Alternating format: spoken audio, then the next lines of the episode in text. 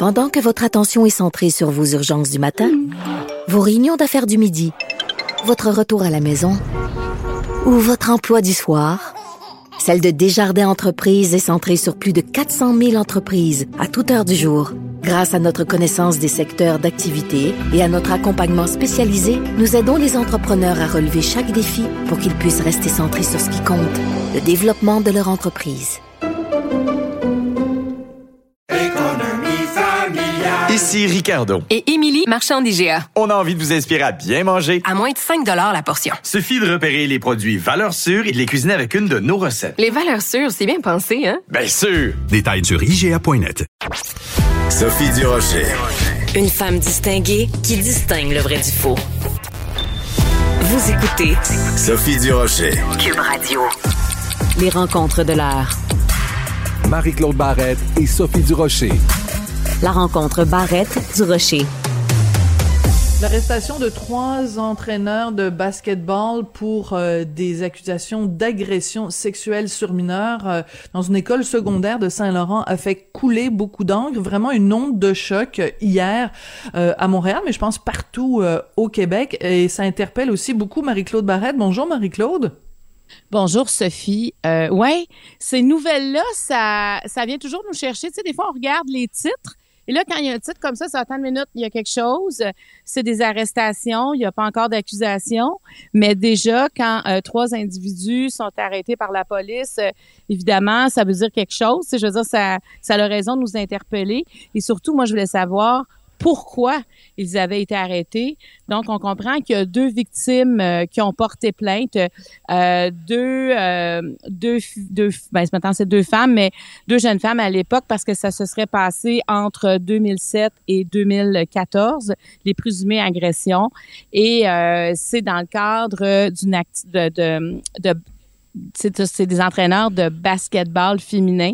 Donc, ce qu'on comprend, c'est que ce serait dans le cadre, évidemment, de, de, de, cette activité sportive-là, qui, euh, faut dire, c'est une école très reconnue aussi euh, au Québec pour sa qualité euh, mm-hmm. de, de, coaching euh, au niveau du sport, au niveau surtout du basketball. Tu sais, je disais qu'il y a des gens qui ont déménagé pour que leur fille, entre autres, ait son hein? basketball dans cette école-là. Donc, euh, et c'est une école euh, qui va, j'imagine, en temps hors pandémie, euh, quand même compétitionner plusieurs fois aux États-Unis. Je, dis tout ça parce que des fois aussi, quand c'est quelque chose où tu as autant d'espoir, où tu dis avec ces gens-là, je peux peut-être réaliser un rêve qui est de faire partie d'une d'une grande équipe dans un collège américain ou peu importe.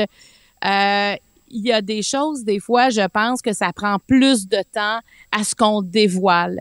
Et, mhm. euh, et, tu sais, c'est ce genre de questions-là, moi, que je me posais, parce que je me disais, euh, il y a deux victimes qui viennent de porter plainte, donc on comprend que ce sont euh, des adultes maintenant. Euh, et est-ce qu'il y en aura d'autres? Et aussi l'arrestation de trois hommes en même temps. moi, ça, je trouve ça rare. Dans, oui, c'est rare.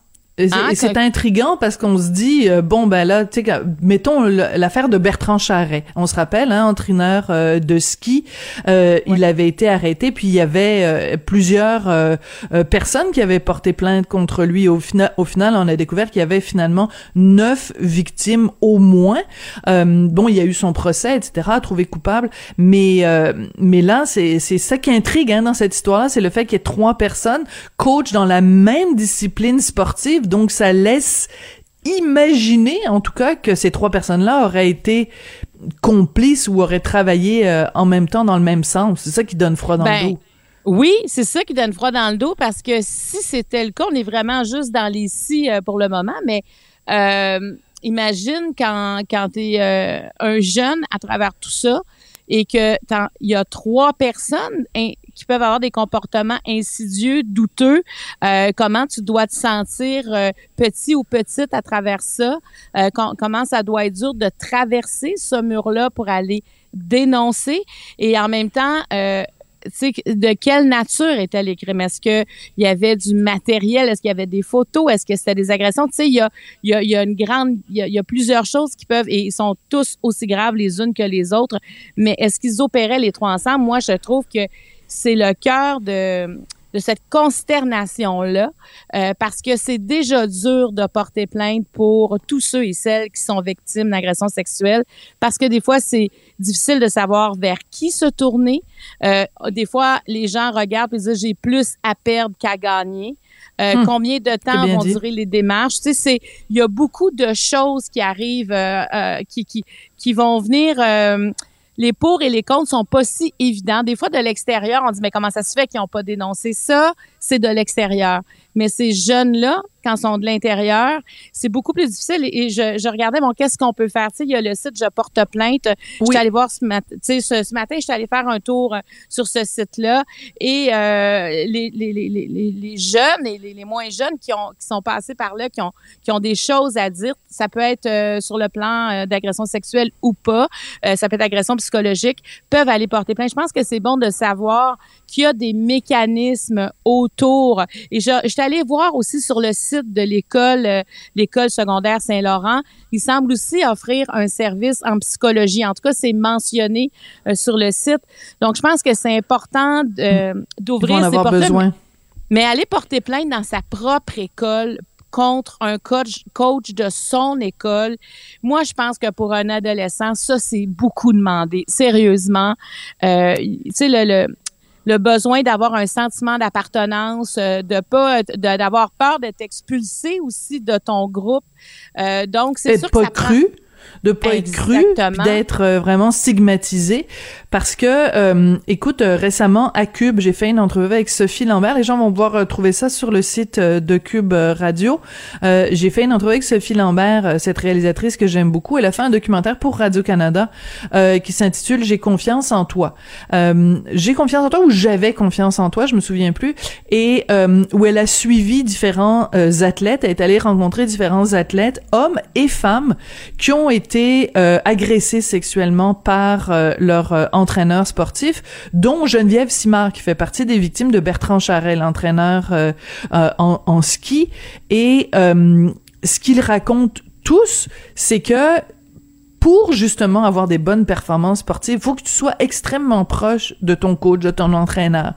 Et c'est cette proximité là qui fait que euh, il te pousse, il te, tu sais, mais vraiment des fois, il, il, vient vraiment jouer dans ta tête parce que c'est lui qui te motive, c'est lui qui te, bon. Alors donc, quand est-ce que la proximité, euh, et puis surtout quand il te donne des bons résultats, c'est un, un, entraîneur qui t'amène à euh, faire partie de, tu sais, de, de champion euh, du Canada ou champion du monde ou aux Olympiques. Imagine le, le, courage que ça prend, j'allais dire le guts que ça prend, de dire, ben oui, peut-être que tu m'amènes à, au plus haut sommet, mais t'abuses de moi. Donc, euh, les, les, les, les fédérations t'en veulent parce que là, t'as dénoncé un coach qui donne des très bons résultats. Donc, c'est toute la pression du milieu aussi qui est énorme. Eh, c'est, vraiment, c'est, terrible. Je, je, je me mets à la place de ces jeunes-là et j'imagine qu'ils voient pas beaucoup de portes de sortie dans plusieurs cas. Et ils doivent dire, ben, c'est de subir finalement peut-être, tu sais, parce qu'on présume que ces jeunes femmes-là, là, 15 ans plus tard, ça s'est passé entre, euh, on disait 2007-2014, donc ça, dans certains cas, ça peut faire 15 ans. Donc, ce sont des adultes. Et ça veut dire que si tu dénonces autant d'années après, c'est que ça t'affecte encore. Il y a mm-hmm. encore quelque chose qui va pas. Ça a des répercussions sur toute une vie. Donc, il faut, euh, faut montrer à ces jeunes-là que de dénoncer, c'est que tu vas pas tout perdre. Tu as à gagner, à dénoncer. Et je pense que c'est pas clair, c'est pas limpide, c'est pas facile comme ça. Puis, tu sais, quand on parle d'équipe sportive euh, de haut niveau, c'est, tu vois même de, une équipe sportive intense qui s'inscrit à des tournois, des compétitions. Ça veut dire que c'est une équipe qui va voyager. C'est une équipe qui va déboucher. Et voilà.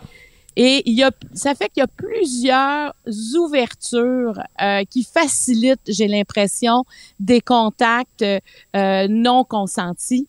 Et, euh, et quelles quelle précautions on peut prendre, quelles barrières on peut mettre, quelles je pense qu'il y a plusieurs choses qui sont faites, mais il en reste encore à faire parce que si ça s'avère euh, vrai, ce que les les euh, les, les, les, soupçons, euh, qui ont été qui ont été amenés, qui ont quand même conduit à des arrestations, ben il y a, y a de quoi se poser des questions parce que ces trois personnes-là, Sophie, ce qui m'inquiète, c'est que ces trois personnes-là sont encore coach, sont encore dans, mm-hmm. dans l'entourage, en tout cas, de tout ce qui est basketball dans cette école-là.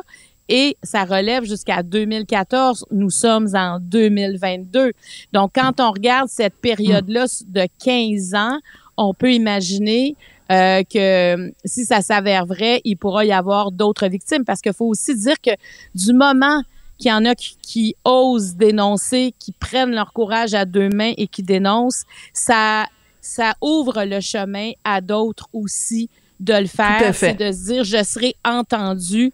Et ça euh, évidemment j'imagine que l'école doit présentement être euh, en ouverture à ce, il doit avoir de l'aide psychologique qui arrive là justement pour euh, entendre les jeunes qui sont encore à l'école, mais il y en a qui sont plus là et qui pourront probablement aussi porter plainte si ces personnes ont été victimes. Oui. Et euh, tu sais, tout à l'heure, et j'apprécie beaucoup, tu as dit ceux et celles qui ont été euh, victimes. Et il faut pas minimiser euh, dans le domaine du sport la quantité de gars qui ont été agressés sexuellement par euh, des, euh, des, des entraîneurs. Et euh, comme toujours dans les cas d'agression sexuelle, c'est sûr ça prend du courage bien sûr pour dénoncer. Quand t'es un gars, il y a un élément supplémentaire qui est ben tu sais les gars ils ont peur de se faire dire ben là ben, t'es un gars, t'es fort, comment ça se fait que tu t'es pas défendu? Tu sais il y a tout ce ce double tabou envers les agressions sexuelles envers des hommes. Et dans le documentaire dont je te parlais euh, tout à l'heure, euh, on, on, on, on, interview un, un, gars qui a été, euh, je pense, Sidney Kennedy, je pense. En tout cas, bref, il a été, lui, agressé par son coach de hockey à 350 reprises. À 350 reprises. Écoute, c'est épouvantable. Donc, s'il y a des gens qui nous écoutent, je vous encourage, bien sûr, si vous avez été victime, à aller porter plainte et ce message s'adresse autant aux hommes qu'aux femmes. Euh, le, tabou est plus grand pour les hommes, mais euh, faites confiance à la justice parce que on l'a vu euh, dans le cas de Bertrand Charrin, on l'a vu dans d'autres cas euh, quand ça mène à des accusations, des arrestations, ensuite des accusations, qu'il y a un procès, ben vous allez vous allez euh, avoir justice, même si il risque de pas passer tant d'années que ça en prison. Marie-Claude, le deuxième sujet dont tu voulais nous parler aujourd'hui, c'est une déclaration quand même assez surprenante de la part du président américain Joe Biden, un petit peu comme mettons Kennedy qui avait fait le programme pour aller sur la sur la lune, euh, le programme spatial, ben lui très ambitieux, il veut réduire de 50% la mortalité liée au cancer au cours des 25 prochaines années. C'est extrêmement ambitieux comme programme. Absolument. Ça avait été commencé sous l'administration Obama et là, c'est vraiment comme euh, ce qu'on appelle le Moonshot 2.0. Euh, il, il, reprend, c'est la suite. Moi, euh, effectivement, c'est très ambitieux, mais il reste que le cancer, c'est à quelque part le mal du siècle, le cancer. on nous dit qu'une personne sur deux aura le cancer, pas nécessairement en mourra, mais aura le cancer. Donc, c'est énorme. Puis moi, quand je regarde autour de moi, euh, hmm. on connaît tous des gens qui en sont décédés, qui, qui en sont atteints présentement. Euh, et tu sais, toujours l'image de quand on a l'annonce de cette chaise qui se renverse euh, où, tout, tout s'arrête, c'est du moment où tu as un diagnostic, ta vie change. Donc, comment arriver à réduire euh, cette, cette maladie, cet état? Et, les États-Unis sont quand même pionniers dans plusieurs domaines de la recherche. Alors, qu'ils aident l'avant, moi, je me dis, est-ce que ça va stimuler le milieu de la recherche? Évidemment, ça prend beaucoup, beaucoup de sous, mais est-ce qu'on pourrait faire comme on a fait avec le vaccin euh, pour la COVID, de, de, ben oui. de s'unifier dans, dans la recherche? Parce que le cancer tue 600 000 Américains par année. Donc, il y en a beaucoup plus qui ont le diagnostic, mais en dessous 600 000 par année. Et ce que j'aime dans ce que propose, faut dire aussi que Biden a perdu un fils euh, en 2015. Il avait 46 ans d'un cancer du cerveau. Euh, donc, tu sais, c'est sûr que ça ça interpelle quand, quand il parle de ça, c'est très touchant. Mais au-delà de ça, moi, ce que ce qui m'a interpellé dans ce programme-là, c'est aussi de mettre beaucoup l'emphase sur le dépistage. Parce que oui, il y a la recherche, mais on sait que plus tu es dépisté rapidement, moins que tu auras de traitements invasifs, moins aussi que ta vie sera en danger parce que plus tu attends, évidemment, les statistiques sont pas de notre bord. Euh, quand, quand, le, quand c'est pris trop tard, il y a des stades au cancer. Moi, je sais, je vais te parler de. Moi, je suis porte-parole de Mémo Mamo, qui est euh, ah. pour les femmes de 50 ans et plus. Il y a un programme québécois de dépistage du cancer du sein. Donc, on te demande à partir de 50 ans d'aller passer une mammographie à tous les deux ans. Le, le, tu reçois une lettre du programme et ça, tu peux appeler dans n'importe quelle clinique. C'est vraiment comme une prescription de ton médecin de passer euh, une, une mammo. Oui, c'est assez rapide, hein, parce que moi, je sais, ça fait ça fait trois, ça fait six ans que j'ai 50 ans, puis je le reçois donc euh, euh, et, et j'y vais. Puis honnêtement, c'est rapide là, à ce niveau-là. Au Québec, ça fonctionne bien. Oui, mais tu vois, ce programme-là a été arrêté, là. Euh, à cause de la COVID, a été mis euh, sur. Il était, pas, en fait, pas le programme. Mémo Mamo a été arrêté. On reçoit encore la lettre, mais on n'est plus là pour rappeler aux gens oui, quand vous avez la lettre, faut pas juste la mettre sur le réfrigérateur puis dire il faudrait que j'appelle. Parce que moi, j'ai rencontré plein de femmes qui disent moi, j'ai peur de le savoir. J'aimerais mieux pas le savoir. Je mais c'est parce que si tu as une masse cancéreuse, c'est mieux le savoir quand tu es tout petit que quand tu palpes toi-même. Mais tout ça pour dire que le dépistage, c'est quelque chose qu'il faut travailler. C'est quelque chose qu'il faut, il faut en parler. Ça se fait pas seul. Les gens ont pas tous un médecin de famille, ont pas tous non plus le réflexe, justement, d'en savoir plus par crainte ou par dire, ah oh, là, j'ai pas le temps, je vais y aller le mois prochain. Ah ben, gars, je vais repousser au mois suivant. Et finalement, quand on y va, ben, malheureusement, euh, ça, ça, peut être plus compliqué quand on est des traitements invasifs. Donc, moi, de savoir qu'ils vont mettre l'emphase sur le dépistage, ça, je trouve que c'est, c'est aussi des sous le dépistage. Donc, ça prend aussi de l'argent. Et, euh, tu sais, il y en a qui disent, ben, il y aura jamais assez d'argent pour faire la, cette, pour faire de la recherche, mais à quelque part, euh, s'il y a de l'argent à mettre, c'est certainement dans la réduction du cancer parce que le cancer coûte cher en traitement, coûte cher en hospitalisation, coûte cher en perte. Donc, euh, je, moi, je, je, je sais que c'est très ambitieux, mais en même temps, il y a des oncologues qui disent que c'est pas assez ambitieux, ce projet-là. Oui, c'est intéressant, pas assez ambitieux, donc il faudrait qu'il y en ait euh, encore plus. Mais en effet, tu as tout à fait raison quand tu dis euh, quand on met, euh, on est capable de mettre plein de scientifiques à travers la planète, mettre l'épaule à la roue pour le vaccin contre la COVID-19. Donc faisons faisons la même chose pour le cancer. je veux juste terminer, Marie-Claude, parce qu'on est rendu au bout de notre temps, mais je veux prendre quelques secondes quand même pour souligner notre collègue docteur Richard Belliveau, qui est chroniqueur au Journal de Montréal, Journal de Québec, mais qui a aussi une vie en dehors du journal. Là. Euh, et euh, ben, il est euh, partenaire avec Terra Technologies. Ils ont fait un, un, médicament, ils font des tests sur un médicament contre le cancer. Et ben écoute, ces tests qui sont faits aux États-Unis et ils ont obtenu ce qu'on appelle le fast track de la FDA, la Food and Drug Administration. Donc la phase 3 va être en 2022, donc cette année. Donc il y a plein de, de résultats quand même encourageants pour euh, dans le domaine euh, du cancer. Évidemment, si t'es prêt avec le cancer aujourd'hui, c'est pas pour tout de suite, mais euh, mais ces, ces, ces grands esprits-là scientifiques travaillent en effet là-dessus. Donc une très bonne, très bonne et très ambitieuse initiative de la part de, de Joe Biden. Merci beaucoup, Marie-Claude. Merci beaucoup. À demain, Sophie.